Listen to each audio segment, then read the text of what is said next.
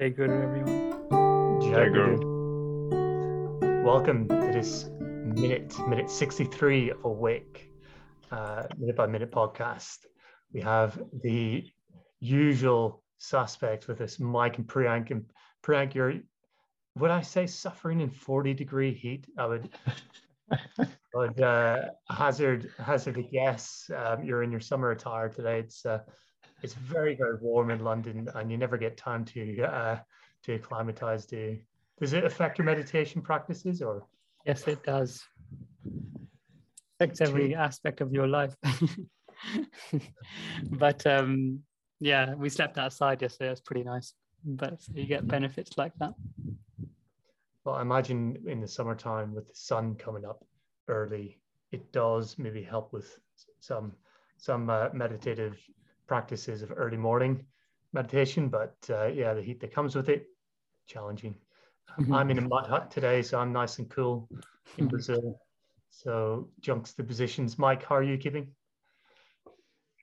Everything's fine here. I mean, California is in a 30 year drought or something, but we've we're used to that already, so it's fine. Yes, yes, indeed. Well, good to chat with you guys today. We have packed minute, very interesting topics to discuss. As always, really, this documentary does offer up uh, a lot of good content in a short amount of time. We're covering half the previous minute, technically, in the documentary for any keen followers. Um, from one minute, uh, from 30 seconds into the last minute, and we're going into 40 seconds into the following minute. So if anybody's really following keenly, just so you know, that is what we're doing this minute, and we will be covering the topic of Sri Yukteswar and his Mahasamadhi. Uh, so let's start, shall we? Um, and really, the, the previous minute to add context, Yogananda has returned triumphantly to India, where he is with God mad and God hungry crowds. And we talked about that in depth in the last minute, where he was fighting the feeling that he wanted um, to stay in India. He didn't want to go back to the United States and he um, yeah we we see, we see him uh, with many with many spiritual leaders and so on and so forth. Um, and really in the last shots of the previous minute we we see a depiction of a telegram that was sent to yogananda uh, and it was telling him to come back to the puri ashram at once. And this this ominously set the scene for minute 63 which we'll go into now. Uh, and and something I can begin with was left out of the film that uh, was really in the story that was depicted more in the autobiography of a yogi, as I'm sure we're all, we're all quite familiar with, but um, they left it out of the documentary of the film. And we can kind of talk about why uh, there's a couple of bits that they leave out here around the story of uh, Sri Yukteswar's passing and Mahasamadhi. Um, but we can go into the details. Priyank, do you want to jump in? Yeah, they, I think the most important thing that they leave out is his resurrection, mm. which I find very uh, interesting. Uh, yes. Like with my um, my nephew, sorry, my my younger brother-in-law has seen the film, um, and he thinks that's all he needs to do. And this is a prime example where watching the film leaves you with like not even one percent of what you can get out of reading the autobiography of Yogi. Yeah, yeah, it's it's very true. And there's there's two points actually where Sri Yukteswar appears to Guruji that they leave out. Um, and I'll, I'll, I'll, touch on the other one in, in a moment, but just to go through this in order. So Yogananda is with Sri Yukteswar. Um, and there's stories where Sri Yukteswar is being spoken to by his disciples to um, visit uh. Um, and he refuses and he says, I shall go to Kidderpore no more.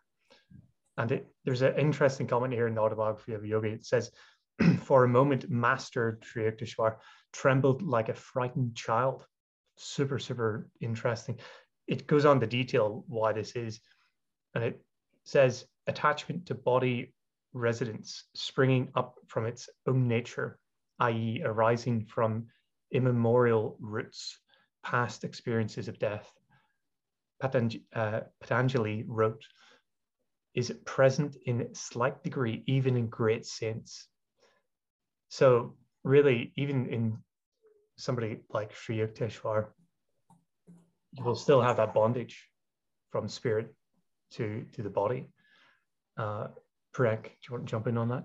Yeah, it's it's uh, pretty epic um, to think that an avatar would tremble at anything in this life, let alone at death, which for a, a saint such as Sri Yukteswar would seem trivial, wouldn't it? Birth and death. For sure, Mike. Yeah, it's it's kind of humanizes him, and at the same time, for the people who see him as a super, um, uh, as a as a supernatural being, they kind of are reminded why this happens. So that's why he explains it, I think, in the autobiography.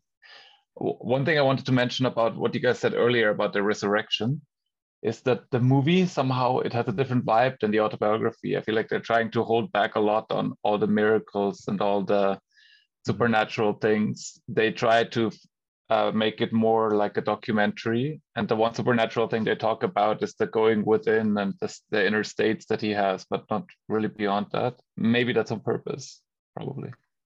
Yeah, yeah, that crossed my mind as well. I think I think they were trying to hone in, had a limited uh, scope, but maybe that's something they could tackle in a second second run uh, of, uh, take take two awake. Um, there, there was there was a really interesting line here that uh, I believe Sri Yukteswar said, just as long, just as a long-caged bird hesitates to leave its accustomed home hmm. when the door is opened, and that's in reference to what we just said. Uh, and Guruji um, uh, must have then responded to say, "I entreated him with a sob. Don't say that. Never utter those words to me." So Yogananda is really pushing pushing against. Uh, he's resisting against the what seems to be the inevitable uh, transition and passing of Sri Yukteswar that Sri Yukteswar seemed to know uh, that was coming. Um, and there's another story here that goes on. Guruji is really oblivious to these hints. So he, he um, is making plans, Guruji uh, Yogananda, to go to Allahabad. And uh, Sri Yukteswar says to him, Do you really want to go? And Yogananda remarks to say, Well, you know, once you saw Babaji, you know, I, I would, I think it's my turn to see him essentially. Uh, and Sri Yukteswar said, I don't think you'll, you will meet him there. And then he went silent, not to interrupt Yogananda's plans. And Yogananda does go ahead with those plans, and he uh, he leaves to, to to go there. And there is an interesting story that one of uh, Sri Yukteswar's disciples uh, tells Yogananda when he does return that uh, Sri Yukteswar really was quite, um, I, I, wouldn't say distressed, but he, he remarked how Yogananda had left. You know, Yogananda was gone, Yogananda was gone. Um, uh, and he clearly felt uh, like this was the last time he would see Yogananda. So that was that was another story that that they left out. So these premonitions, Sri Yukteswar seemed to know that time is time is coming. Do you want to jump in? Yeah, it's interesting that um, he kind of like mm, brushed off that feeling. You know, when Yogananda was going, he mm. he obviously didn't want him to go because he wanted, in some way, to him to be near him when he passes. But he brushed it off, and then as soon as like played this like game or an act, and then as soon as he went, then he let his true feelings out. He's he's Yogananda is gone. So just as later on, you know, you um, Yogananda said, "Oh, the lion of Bengal is gone." Similarly, Yogananda, sorry, Yukteswar had that similar impact when he when he knew that this was the last time he was going to see him, whereas Guruji didn't know, which is an interesting parallel. Mm-hmm. Yeah, Mike. Yeah, I, I've always thought like, you know, if I um Yogananda and I, I want to go to Allahabad and Sri Yukteswar tells him, I don't think you'll see Babaji there. Then I would go like, okay, why? Maybe I shouldn't go then. But mm-hmm. I feel like that kind of ex- describes a bit the nature of their relationship a bit, not um, like Guruji's trying to follow his intuition all the time, right? And not really the the words, the verbal words spoken between them, and intuition. That's what he was trying to explain. I think it was hiding the true intention of Sri Yukteswar that Sri Yukteswar actually didn't want Yogananda to go because he was going to pass, right? Yeah, yeah, and I suppose he probably felt um, that there is this divine intervention in some ways coming in hmm. to, to this to, to separate them. Uh, and Yogananda talks about that himself. He says, apparently I was remaining oblivious to implications in Sri Yukteswar's attitude because the Lord wished to spare me the experience of being forced helplessly to witness my guru's passing. And we talked about that before. You know, he's had multiple occasions, right? So who are the the the, the occasions where he was spared witnessing of the passing of his loved ones? His mother. His mother, Ananta. Ananta. Um, Ananta. and um, probably Luther Burbank as well. Yeah, Luther Burbank as well. Yeah. Yeah. yeah. With his brother Ananta, he felt the moment of his passing in the store when he dropped a souvenir that he bought. Yeah. yeah. Crazy. Yeah. Um, so he, Yogananda, does receive this news, as we saw in, in the previous minute, technically, um, come to Puri Ashram at, at once, the telegram said, and it was sent on March the 8th. Um, and, and really, Yogananda described the receiving of the message as well, he was in anguish at the implications. So immediately he realized, oh, you know, what, what's happened. And he said he dropped to his knees, all, all of this in the autobiography of the yogi, of a yogi. Uh, he dropped to his knees and implored God that my guru's life be spared. And this is interesting as well. Do you recall the story of the, the little deer in Ranchi um, when Guruji was praying to save the life of this animal. And then the animal came in spirit form to say, "Hey, you got, got to let me go. You know, it's, it's it's time for me time for me to move move on." And, he realized he was, he was holding um, holding it back uh, on it on its journey. So maybe this was uh, another reason why they almost had to be separated at that point because the incessant prayers. I think Yogananda describes that it would have interrupted this passing um, uh, and, and re- re- relieving of the body um, in that moment because the prayers probably would have been so strong, magnetic, um, powerful force that uh, it may may have interrupted it somehow. Um, and and really, uh, he when he was praying, it was answered. But this is incredible. Really, he says it was answered. The divine voice spoke within. Do not go to Puri tonight. Um, thy power cannot be granted and he inwardly uh, uh, agreed to, to simply not travel that night to go to Puri and put it off for the next day. Um, but uh, I, will pause before I go on to this next bit because it's a, you know, another insane part. Mike, you have a comment to make? Yeah, first I could think of one more person that he wasn't there for when they passed on. It was Sister Gyanamata, where they all went on a on a on a short trip on that day, right?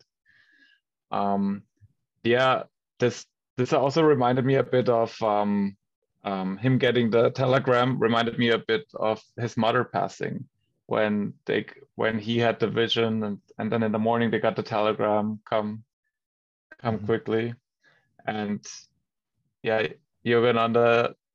I feel like because they didn't really communicate um, that Sri Yukteswar was going to pass, I guess um, maybe Yogananda would have understood it more then. But now that it hits him like that, that he's leaving, he's like, of course, trying to move heaven and earth for it not to happen.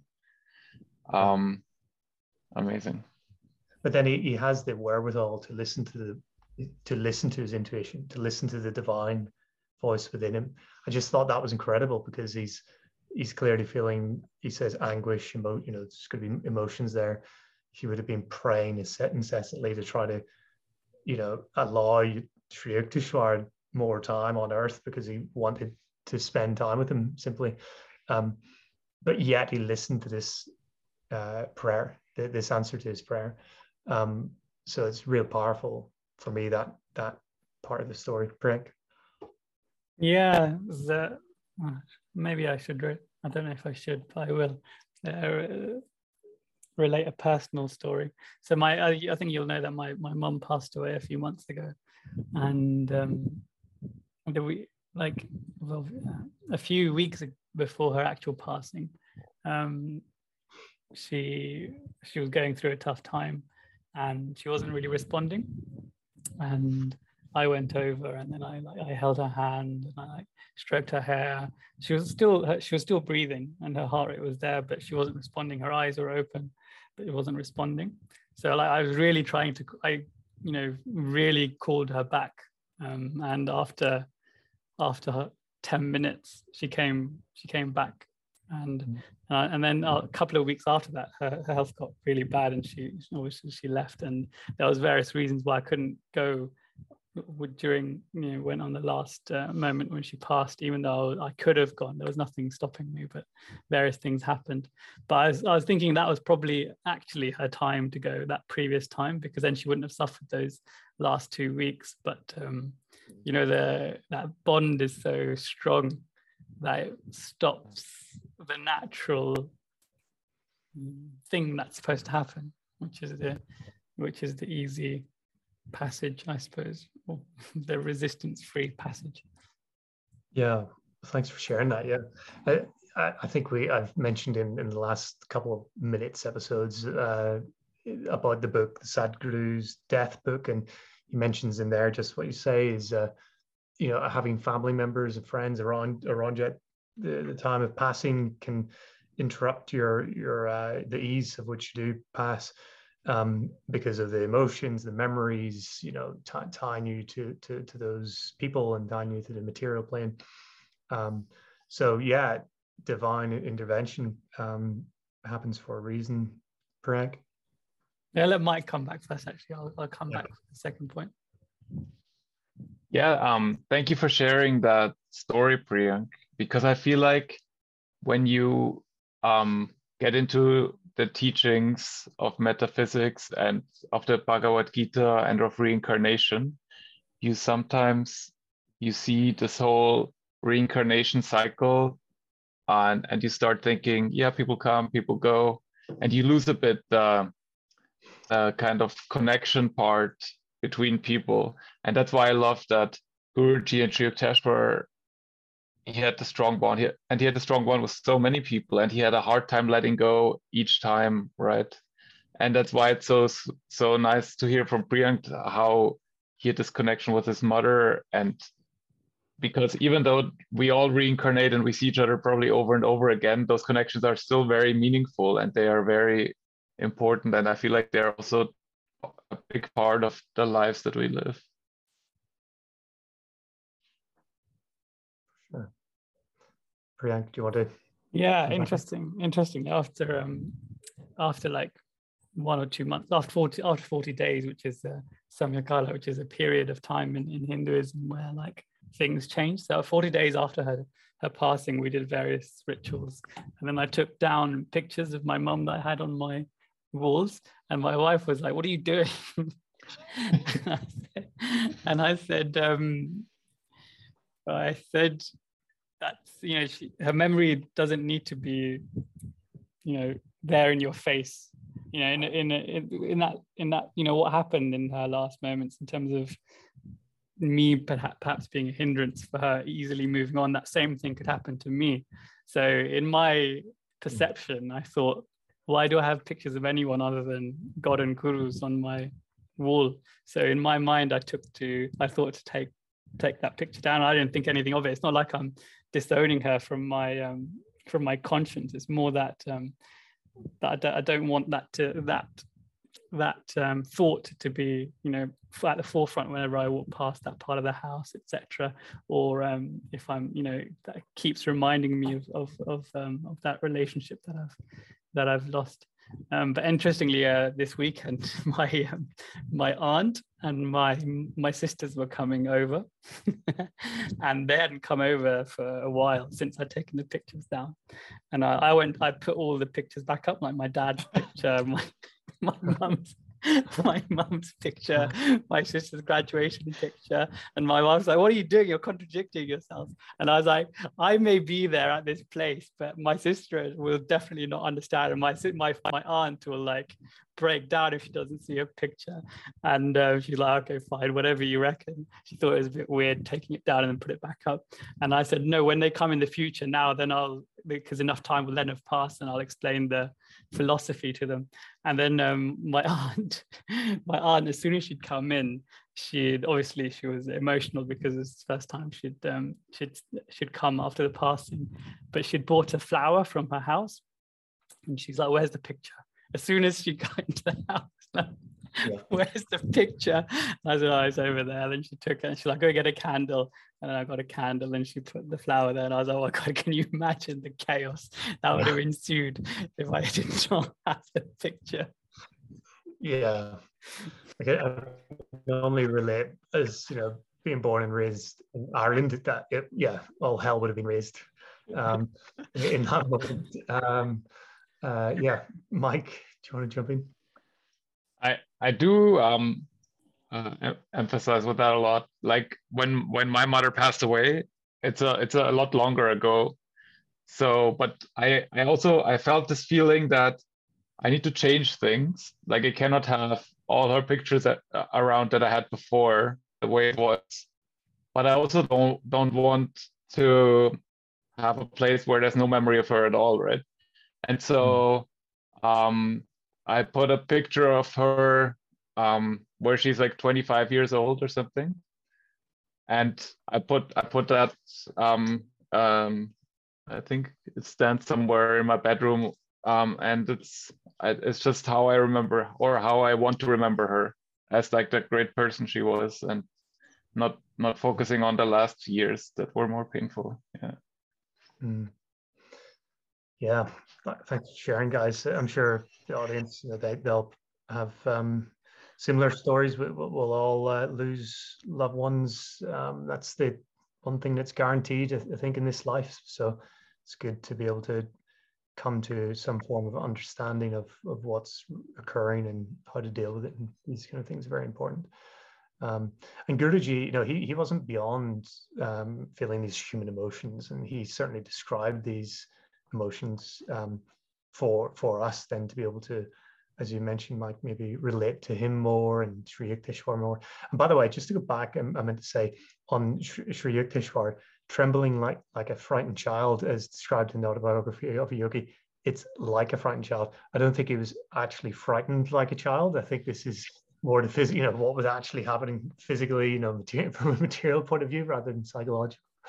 Uh, mike it's a bit similar to when um, Sri Yukteswar just kind of totally dropped the bomb on Lahiri Mahashaya when he kind of told him, um, yeah, I, I met Babaji and he told he told me to tell you your time's coming to an end or something like that. Um, mm-hmm. There's that story in the autobiography of a yogi. And then he said suddenly um, uh, Lahiri Mahashaya became very earnest and everything and started meditating and yeah. i feel like it, it is it is a big deal right to leave the body um it's not nothing even if you're an avatar and we're going to get into more of those details in future minutes where we see a change in Yogananda as a consequence of, of what mm. um, what happens here today. So this is a real shift, and you know we, we, there's there's a question maybe here in, in the cards. You know how did, how did we feel when we were watching this minute? And I can kind of jump in here and say I personally realized after watching it a few times, I was holding my breath with certain moments.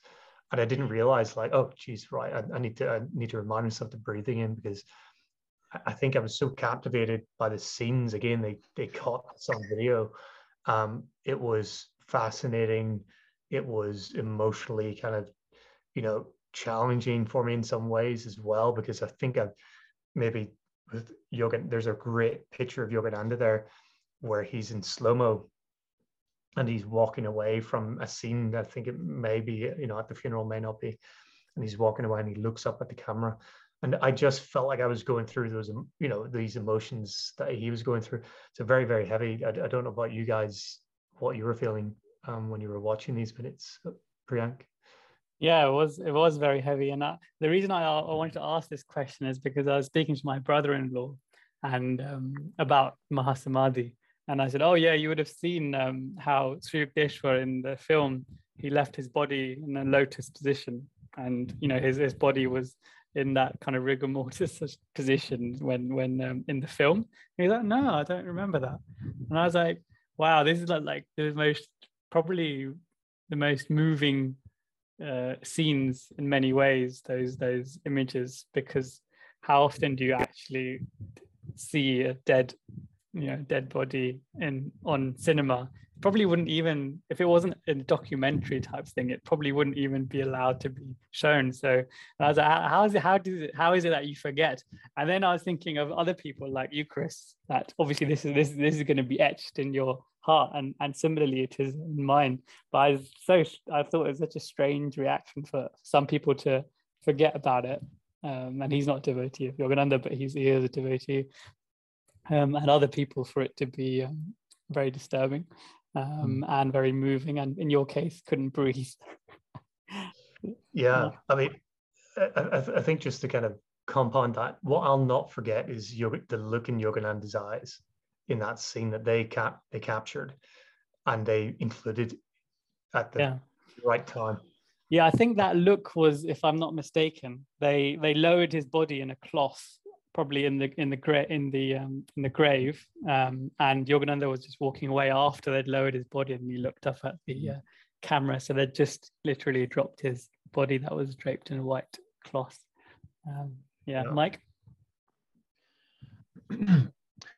I feel like some people who watch the movie, they're not even aware what they're looking at. They're not even aware that they're looking at a body that where the soul has has left already, right? I mean, it's it is an incredible scene, and having that on video is, yeah, it's very to not uh, like really hard to forget. And I had to think a lot about what I saw there. But there's this one scene where Guruji touches his cheeks, I think.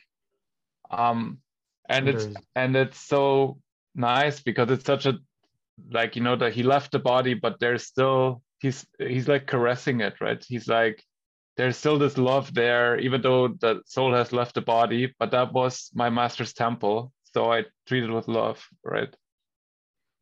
I, I had a maybe different take on that. I thought he was cupping in his chin and whether he was I initially thought he was checking for a pulse, but actually rereading the autobiography of a yogi, he had passed some time before that.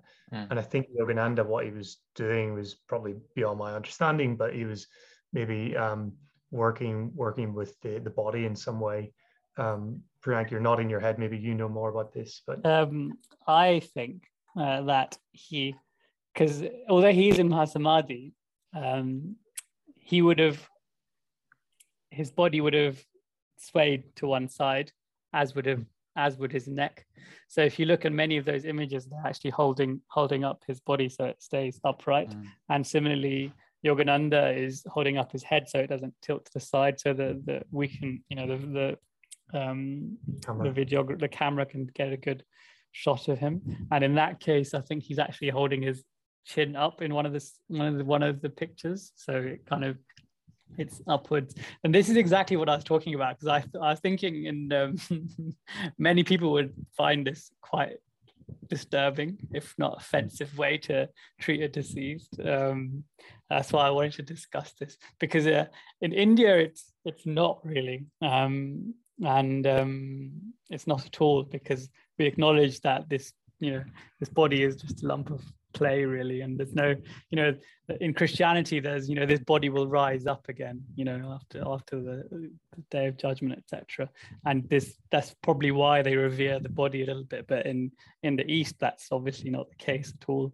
Um, and similarly in my, in the case of my mum as well similar thing happened because my um uh, I'd you know I'd I'd meticulously because you know we had the benefit of um, knowing where the illness was going. I meticulously planned what was going to happen on the last, you know, last few days before she gets cremated. Um, so I knew exactly what to do, and everyone was like, "What are you? You know, aren't you like emotional about this? Aren't you? Can't? How are you managing to keep it all together? Like, no, we can't do that. That's you know, that's a body. We need to respect it, etc." Um, so, for example, we we have to change. You have to you have to wash the body. You have to change into a white white attire. My mum had picked um, like a colorful sari, and uh, the tradition is white pure white um, outfit. And that's not for the benefit of the body but it's for the benefit of the people or the family that are mourning because the process should be liberating not just for that person who's passed but actually everyone that's touched by the passing. So um so yeah there was there was that. But in, in with my with my with my family's case it was interesting because obviously most of them even though they're, they're hindus they're, they've read you know the, the, cultures they've assimilated the traits of like a western funeral where you don't touch the body you don't you know you don't do don't, don't do anything you just send it send it to the mortuary and um, you let them deal with it as if they know what they're doing any more than what you would. Um, but uh, obviously I'd, I'd done a lot of reading in the subject and uh, introspected before. So I, I knew exactly I, I knew how we were going to deal with it and everyone was quite um, shocked, but because thankfully because I was the only son and I was the main carer, they didn't really raise yeah. any objections. Yeah, it, it's you know I've shared I'm going through something um, with uh, something similar with my cousin um, at the minute, and it, it's always it's always um, challenging um, between uh, different. Uh, backgrounds of knowledge and uh, thinking philosophies of, uh, of what to do but um, uh, yeah, uh, I'm, I'm glad glad to hear Priyanka you were able to uh, enact a lot of these things for sure. Um, I'm sure it helped considerably.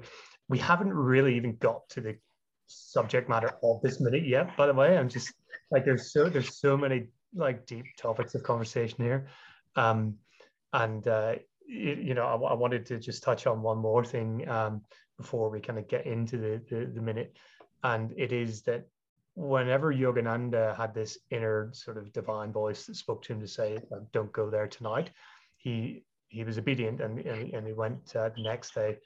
And when he was on the train, um, I think it was a two or three hundred kilometer journey from where he was. Um, he it says in the autobiography of a yogi, um, as he was sitting in the train, a vision of Sri Yukteswar appeared before him, uh, and he was sitting very grave and countenance with a light on each side. And Yogananda said, Is it all over?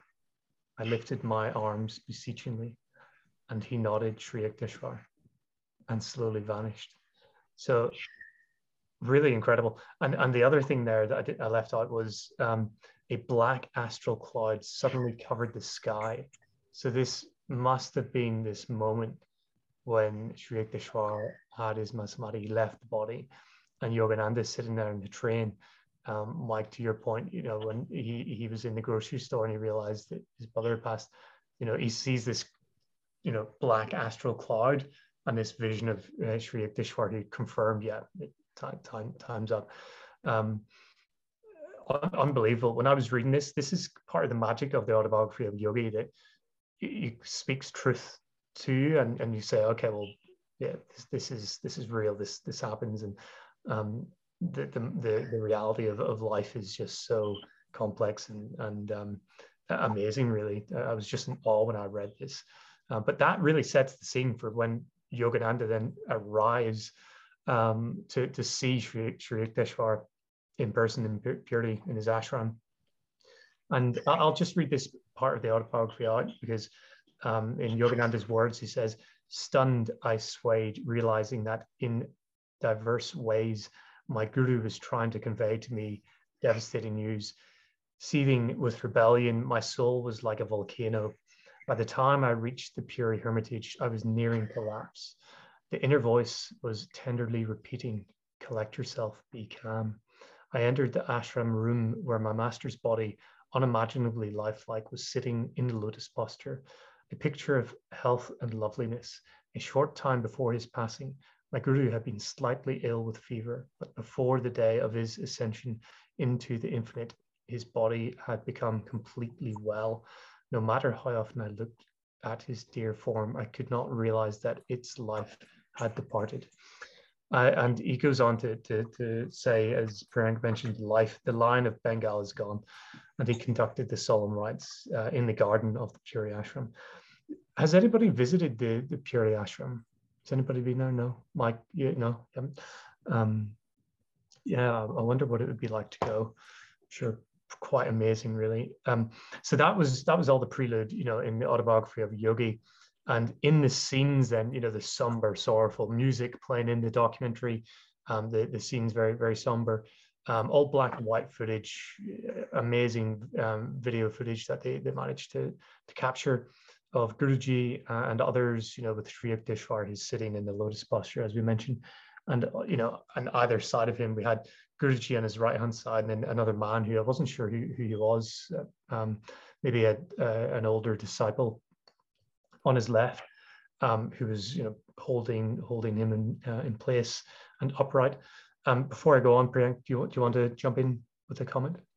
Yeah. So um, there's I think there's two categories of image.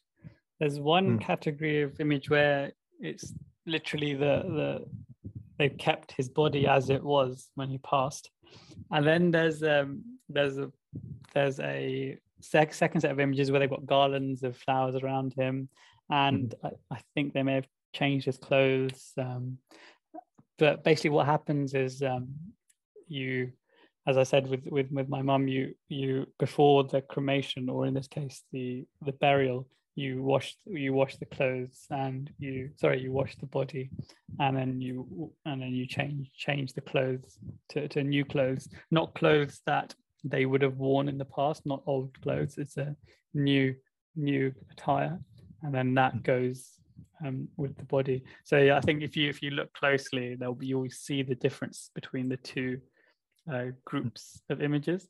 Um, and apparently, he uh, Yogananda conducted the the rites, um, the proper rituals, and the body was entombed in the lotus position in the ashram gardens, according to the Hindu customs. So uh, that's uh, pretty unique. Um, um, the, the, apparently um, saints that take mahasamadhi or gurus that have left the body consciously don't don't need to be cremated. And um, I think we've discussed this in the past, but they have um, something called a mahadi stan. Stan means like a, a same root word for stand, and it means um, like a it's a temple it's a temple of a location where you know where a samadhi would have take, taken place. So then that that space becomes a consecrated space and powerful to visit, and hence going to the Puri Ashram because they you know Sananda apparently built built a temple at the site um, where where the Mahasamadhi took place, and that that is a temple in its own right. So you should uh, you should go mm. and uh, go and see it. for Sure. Mike, do you want to jump in? You're muted, Mike. I was actually just gonna I was just gonna ask Priya exactly that. Um, and he basically answered my question. And then my follow-up would be you don't need to cremate people who go into or saints that go into Mahasamadhi because you do the cremation right because to remove all attraction as for the astral body to come back to the body, right? To to cut the cord between the material world and the ast- and the astral being, right? And for um, perfect master, this is not necessary, right? Yeah, yeah. Mm-hmm. There's uh, there's some temples in India that is literally the in, uh, in near my home village in a place called Nadiad. There's a something called a Santaram temple, and um, and there's literally every wherever a saint has taken a samadhi, they've built a small shrine for him or her. So there's this space where there's like eight small shrines in the space of like you know hmm. a small compound and it's where each master of the lineage took their um, mahasamadhi so it's a pretty special place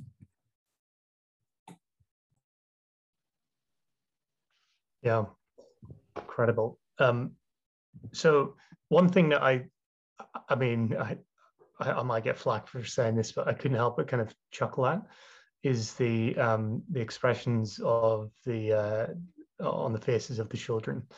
Um, they're clearly very very um, uh, you know solemn expressions, um, but uh, I just I just felt so. Um, I wouldn't say sorry for them, but my heart broke for them. Um, but uh, they're very, very young, very young children sitting in front of Sri Yukteswar's body. Um, but uh, there, you know, there's a whole plethora of people um, uh, in there. Sorry, I, I think, am I lagged? No, you're fine. You're fine. You're fine. Okay, sorry. Um, I think my video lagged.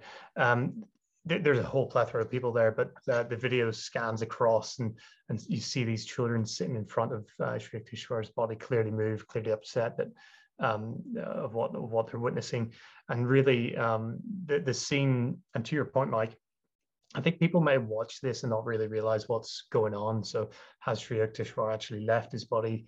You know, um, they were carrying in a cloth uh, or, or, or a large large bit of cloth that they were carrying his body.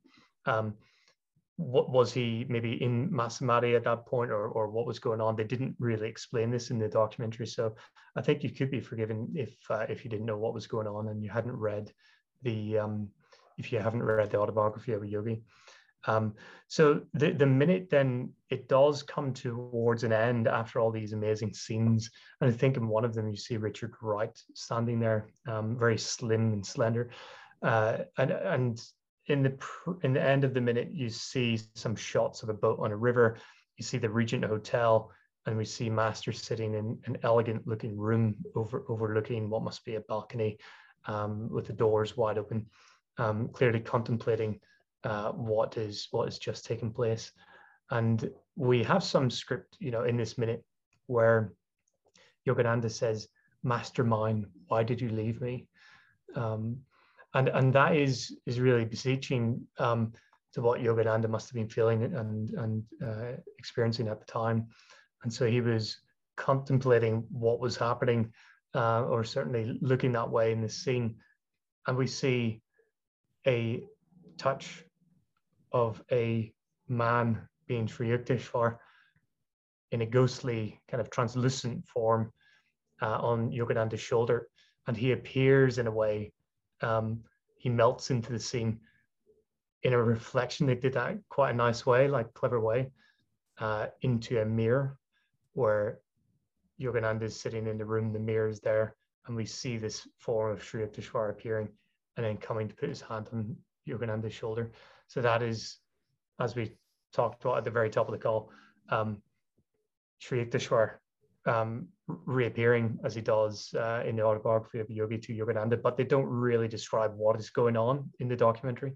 Um, Mike, do you want to jump in? That is kind of what I was going to say, what you just mentioned. Uh, they so they basically they show Bombay, they show him in the hotel room, but they don't really go into what's happening there. So they're hinting at it, but maybe that's even teasing it or consciously saying we're not getting into this but we acknowledge that this happened kind of right? What do you guys think? Yeah agreed. Yeah. My, my take my take on this was there's just so much content that they need to focus um, they need to focus it somehow. And this is quite a solemn subject as well. And i think it would stretch and challenge people's imagination if they're not uh, um, uh, if they're not into the teachings of yoga, the philosophies, the understandings. Um, they maybe just simply wanted to sidestep this and try to, you know, insinuate or hint that yes, these things may have occurred. Um, but uh, yeah, I, I, I, think it's just a necessary. They, I wouldn't be surprised if they had it in one cut and they just decided to leave it out.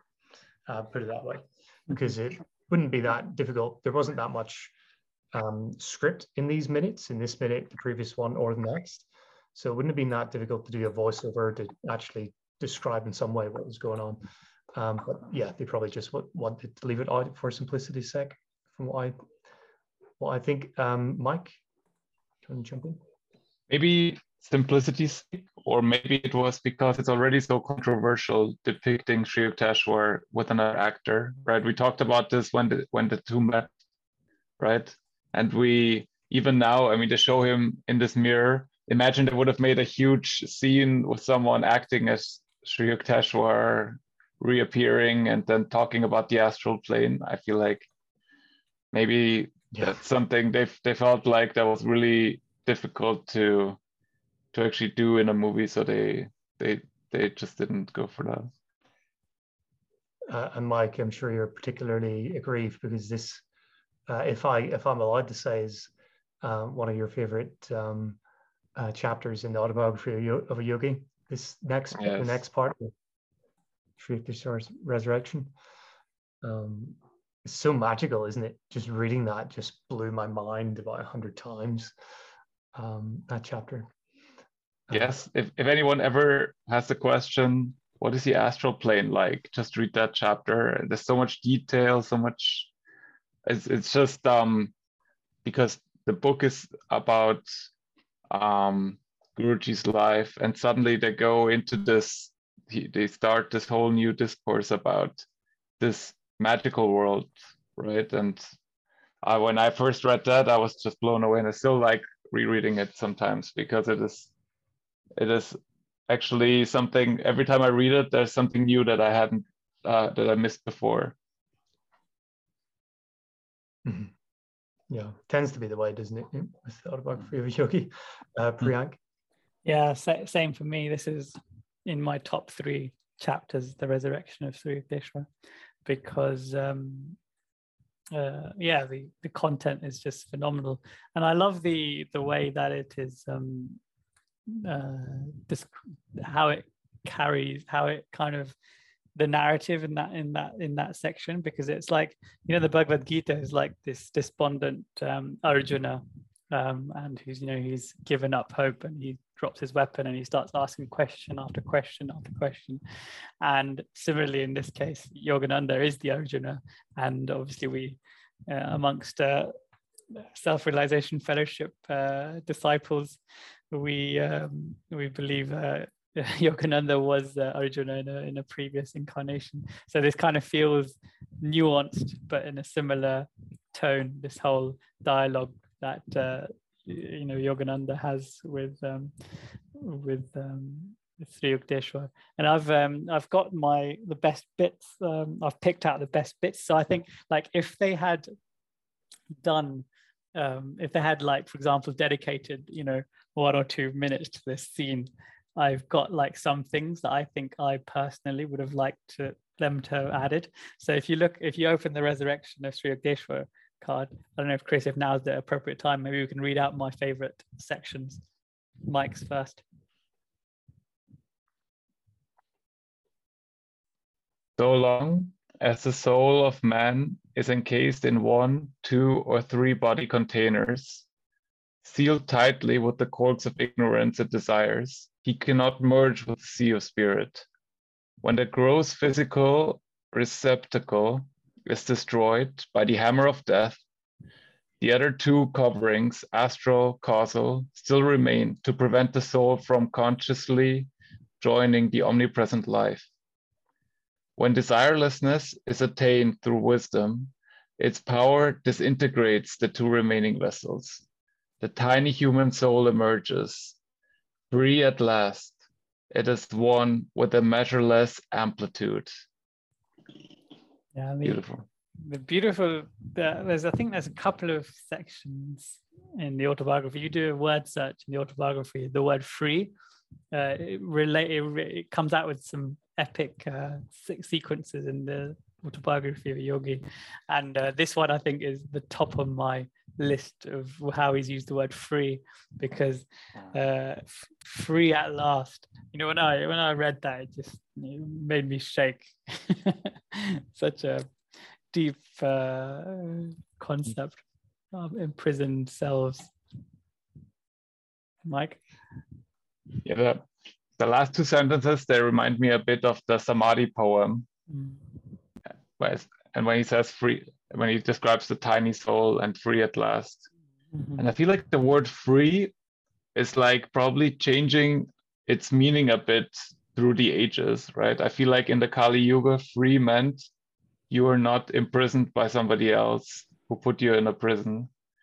And I feel like in the spiritual context, especially, free means free from your own desires, free to do what's right, right? And that is that is like a more higher ages meaning of free. Yeah, agreed. Hmm. Shall I continue reading? Yes, please. Never from song or story had I ever received such inspiring knowledge. Though the Hindu scriptures refer to the causal and astral worlds and to man's three bodies, how remote and meaningless those pages compared with the warm authenticity of my resurrect, resurrected master. From him indeed existed not a single undiscovered country from whose born no traveler returns. Yeah. I thought um, I was asked, I, I, I did the comparison of the Bhagavad Gita and this chapter. and you know, it, obviously you can't really compare because the Bhagavad Gita is like this complete, complete scripture uh, that's almost perfect, probably in poetry, prose, um, you know, everything about it is probably per- the most perfect scripture that there that there is. But for us as devotees, like obviously this chapter has virtually everything that the that that Bhagavad Gita has, or the most important elements of it anyway. So I was thinking, what's better for us to read the Bhagavad Gita and study it in detail, or this uh, this chapter because of how much beauty and depth and the way that it's described. Um, you know, and uh, this, this is interesting because there's there's other biographers of Yogananda that um, that kind of brush this chapter aside because no, there's no witnesses, there's no uh, record of it ever having taken place. So as a biographer, I'm not really interested in this because anyone could come up with anything if no one was there to prove it.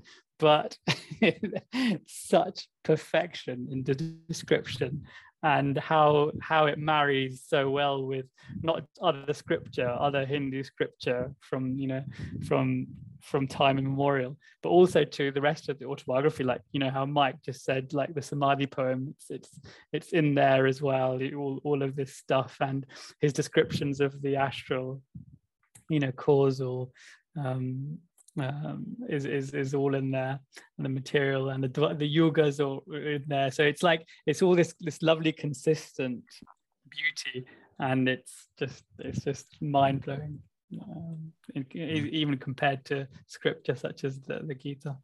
Uh, Chris, I think in some level, there's. Uh, is it maybe in the Gita as well? Yogananda talks about this about the intellect um, and knowledge and information can come through different channels, intellect or or intuition. And he says basically, if you you know if you don't have the intellect, you know, trust your intuition, and and that I probably rely on that very you know very very much. I'll I'll, I'll admit, and my intuition tells me this is true. You know when I first read it, so it was like truth to my soul, not to my mind. Um, you know, so at some level, I felt that this is true. And I think if you were to admit that to certain people, they would think you're mad. um, and hey, like rightly so, they you know they, are free to think what they want. But whenever you read this, for me, having maybe gone years without this kind of information and knowledge and wisdom, it was like you know quenching a thirst. So yeah, I, I totally agree with your depiction there, Priyank. But to answer your question previously that you said, you know, would you read this or Gita? I'll give you what I think is the answer, and it depends. It, it depends very much depends on your the step of which you're in in your, in your spiritual path, the, the part of the journey that you're on. Um, what what will land on your lap at that time may be the exact thing you need for the next step um, to to progress on that on that journey. And if you need some you know imagination spur you know spurring some inspiration you maybe would find that more in this text than, than the Gita or vice versa. So maybe it depends on, on you know what is right for you at that point in time. Such a politician. yeah, Mike. Yeah, I want I wanted to answer the same question, and in a similar way, I feel like because there's different ways to God, right? And I there's some people when they see God, they have to know everything in detail. And if the Bhagavad Gita wasn't there, they would probably lose interest because they wanted to drill down on things and they couldn't. Um, and there's other people who don't go there at all. They read this and that's completely satisfactory to them, and they they have other other ways to connect with God. They have more like the devotional way or something. So I feel like this is definitely the kind of higher level version. And in the Gita, you can, if you want to read um, about the little details and how it all works together, it's also there. Yeah, agreed. It's like um, the Gita is like uh, basically uh, as an academic, an academic would put the you know the most compiled, the most perfect scripture. It's, that's how it is, hmm. um, and then this is just like heart, heart, heart to heart, isn't it? Do you are you are you operating in the mode of intellect or into the in the mode of uh, your soul, whole heart? No, mm. take your pick, isn't it? Especially if you're if you're debating um, religions and spirituality, then the Gita obviously stands you in a much better position than than this chapter would. But if you're looking for going deep in meditation, uh, yeah, I'll leave I'll leave you to take your pick. But uh, yeah, um, I'll just read the last bit, if I may. Um, Sri Yukteswar gave me light on certain matters which I cannot reveal here. During the two hours he spent with me in the Bombay room, he answered my every question.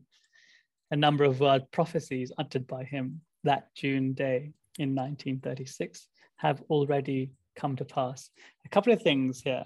One, his Mahasamadhi was like on the 9th of March, and this was in like June sometime. So, like, at least two or three months have passed since his passing and this resurrection. And his resurrection is not that his, you know, he rose from his tomb and you know dug his way out. It's actually, as as we know from um, Yogananda, it's new new atoms or new, you know, new for new molecules that come together. And uh, he describes this in the autobiography of Yogi. So there's there's that. Um, but also, it's interesting that it took two or three months for him to have this experience. Um, and I was wondering what your Guruji would have gone through in those two or three months. Um, and I think it's also related to what Yogi were revealed in these these two two sections, like this cryptic. But this is probably the most cryptic part of the of the autobiography, isn't it? Certain matters which I cannot reveal here, and then a number of word prophecies have already come to pass. So, which prophecies and which matters? I think we should spend maybe a couple of minutes on. So, for, so certain things that he cannot reveal.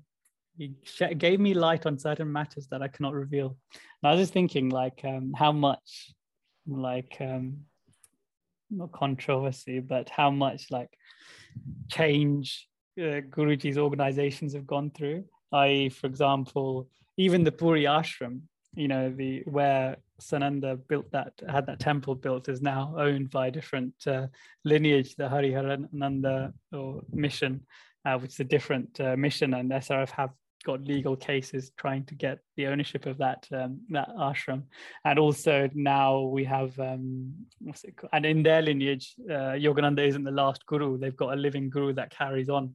So which is completely different to how self-realization fellowship do it, and then how Ananda do it as well. Ananda is more on a self-realization fellowship, um, you know.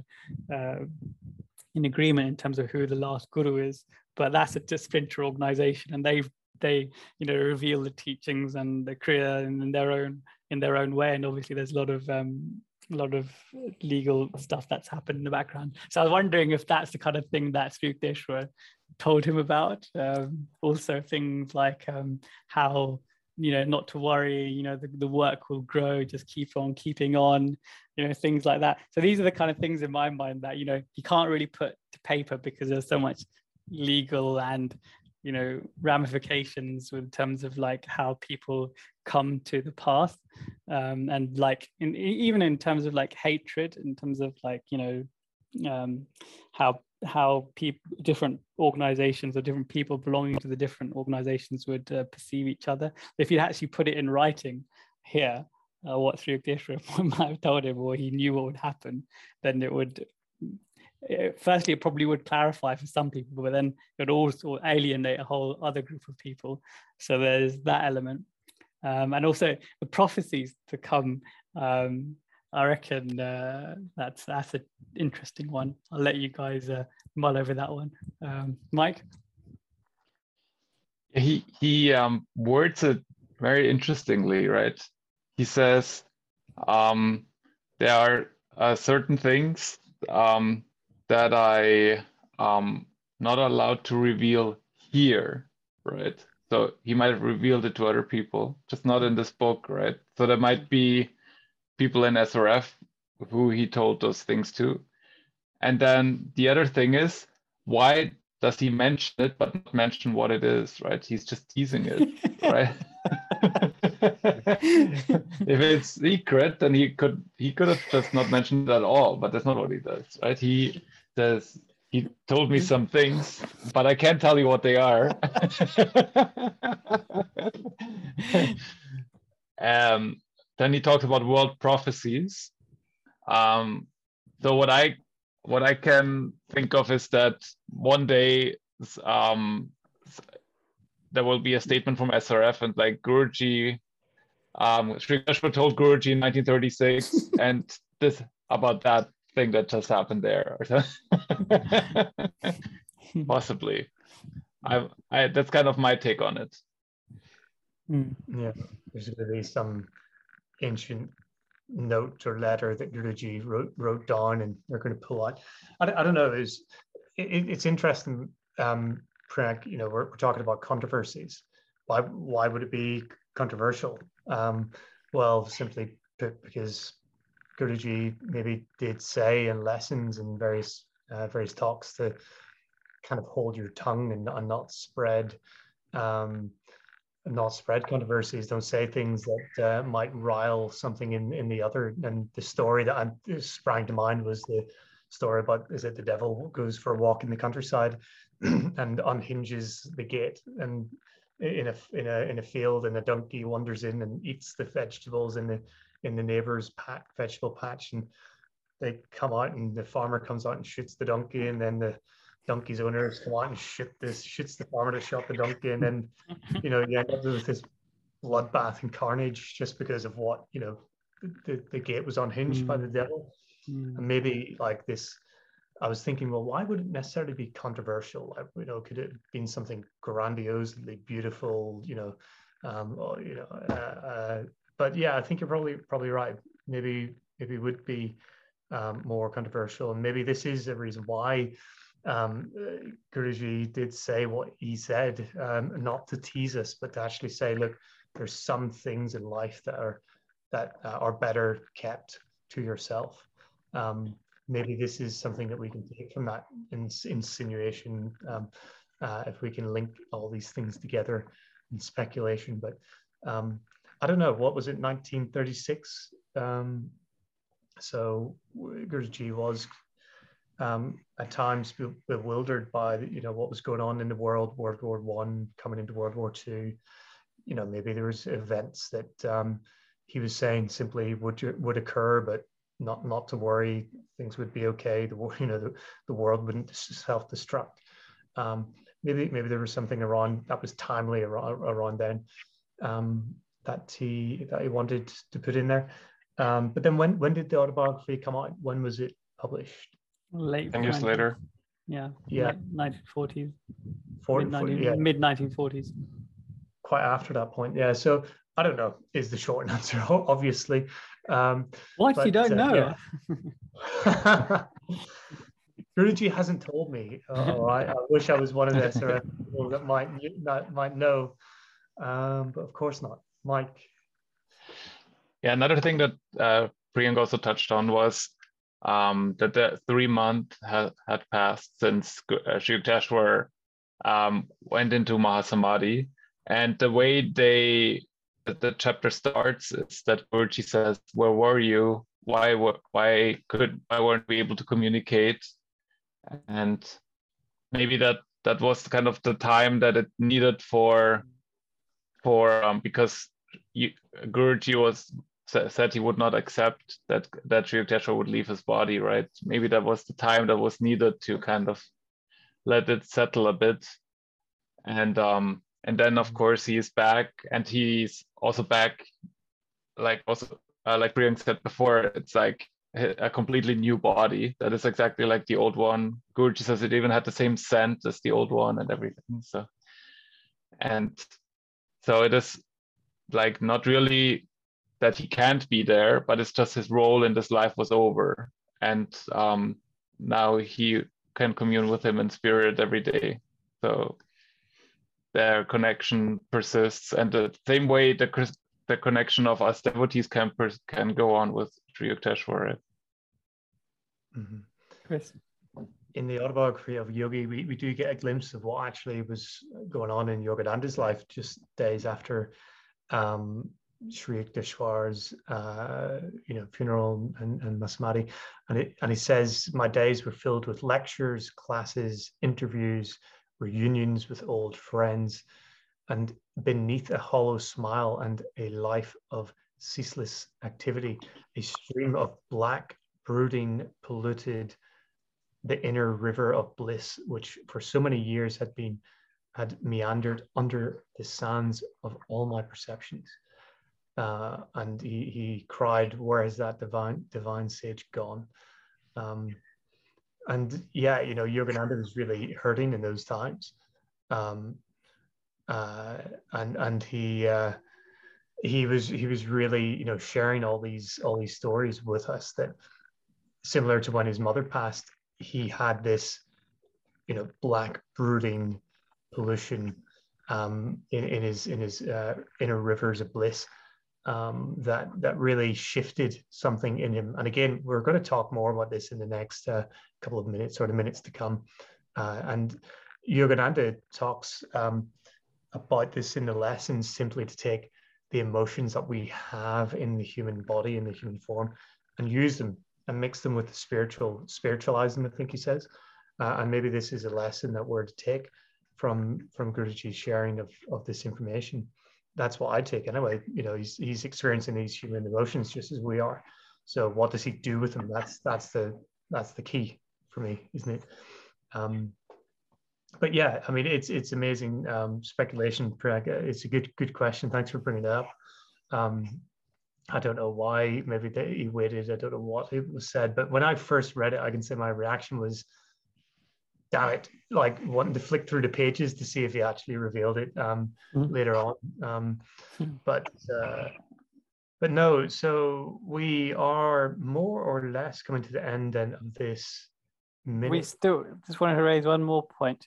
Um, the last um, uh, words were that um, basically, whenever you enter the door of Nirvikalpa Samadhi and call on me, I shall come to you in flesh and blood, even as today, which is um, interesting because uh, we heard um, Anandamoy in a previous talk talk about um, you know putting your gaze at the Christ consciousness center, and you bring the masters into your into your presence. So I get the feeling that that's this is this is a confirmation of that um, truth because obviously we can't enter Nirvikalpa Samadhi, but we can certainly knock on the door which is at the Kutastha Chaitanya, which is what we what we do. And then um, and then it says that uh, a cloud voice repeated in musical thunder, tell all whosoever knows by Nirvikalpa Samadhi that your earth is a dream of God can come to the finer dream created planet of Hiranyaloka and there find me resurrected in a body exactly like my earthly one. Yogananda, tell all. So mm we need to liberate ourselves to the planet of Hiranyaloka, and then we will get to spend some happy moments with the divine incarnation that is Sri Yukteswar. yeah, it definitely captured my imagination, probably the most um, uh, in, in the autobiography of a yogi. That unbelievable, Mike, or sorry, Priyank.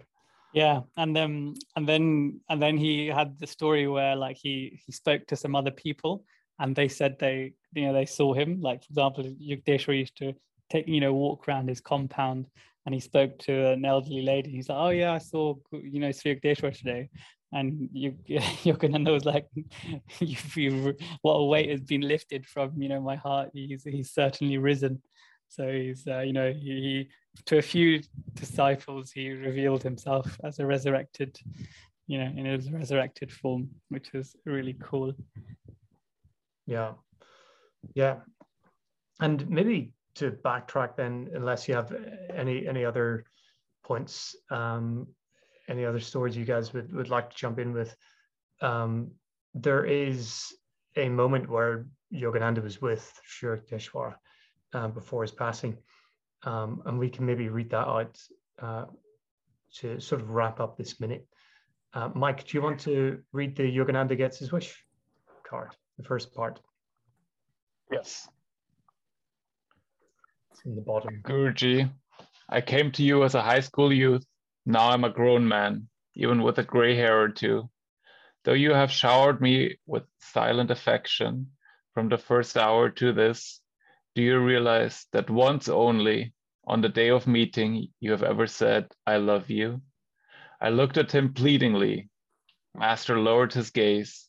Yogananda, must I bring out into the cold realms of speech the warm sentiments best guarded by the wordless heart? Can you? Yes. Mm-hmm. Guruji, I know you love me, but my mortal ears ache to hear you say so. Be it as you wish. During my married life, I often yearned for a son to train in the yogic path. But when you came into my life, I was content in you I have found my son. Two clear teardrops stood in Sri Yukteswar's eyes. Yogananda, I love you always. Your answer is my passport to heaven. I felt a weight lifted from my heart, dissolved forever at his words. Often had I wondered at his silence, realizing that he was unemotional and self contained. Yet sometimes I feared I had been unsuccessful in fully satisfying him. His was a strange nature, never utterly to be known, a nature deep and still, unfathomable to the outer world, whose values he had long transcended.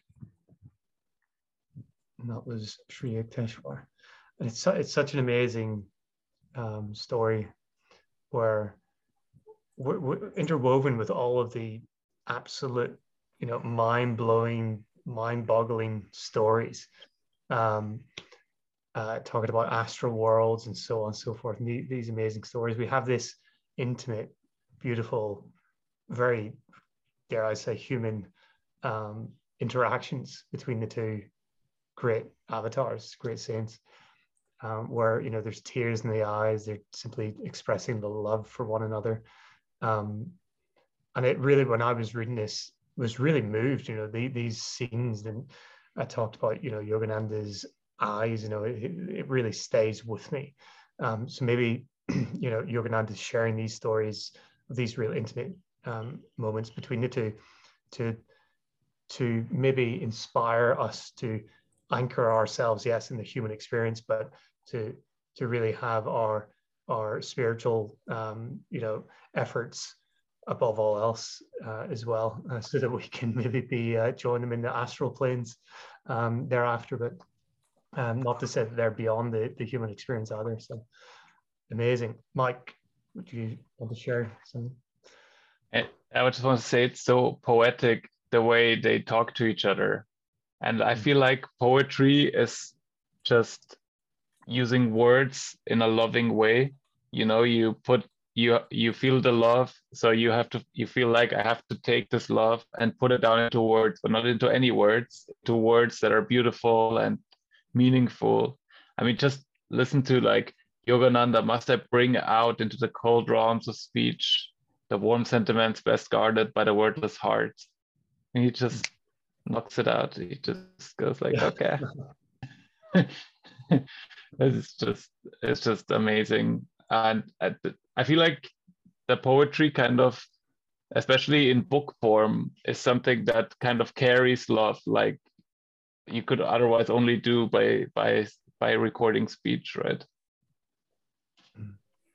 yeah yeah really really um, special moments uh, shared and they they did a, a good job uh, in in the documentary but we have highlighted that they left considerable text out and given how long we've been uh, chatting today um, no, well, 90 minutes or something.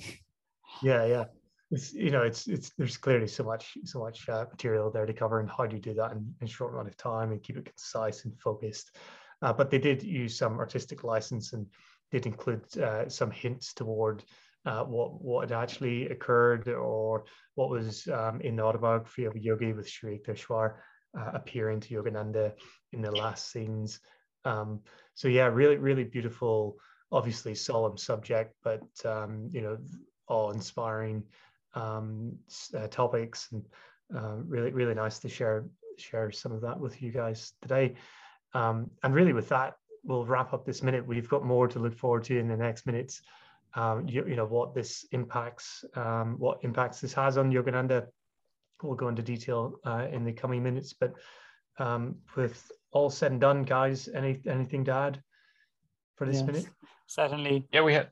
Okay, you go. Um, yeah, Mike, we'll, we'll, discuss that in the next minute, I think. Um, but uh, okay. I like the, um, you know, that quote. I can't remember where it's from, but death, death has no victory over Sri Yukteswar. I think that's certainly mm. apt. I think it's uh, in the autobiography of Yogi, but I could be wrong. Yeah, yeah, I, th- I think that is, and um, yeah, uh, great homage to to Sri Yukteswar. Hopefully, we did it some justice if we left anything out. Um, obviously, our, our, listeners will, will want to raise one or two things um, with us. Please do. Um, we actually, um, I think the question that we have uh, is that what we're going to leave no, the next. Yeah, yeah, we'll do that next. next yeah. Okay, awesome. Uh, Jai Guru, everyone, thank you for joining us. And take care. Take care. Jai Guru. Jai Sri Krishna. Jai Shri Krishna.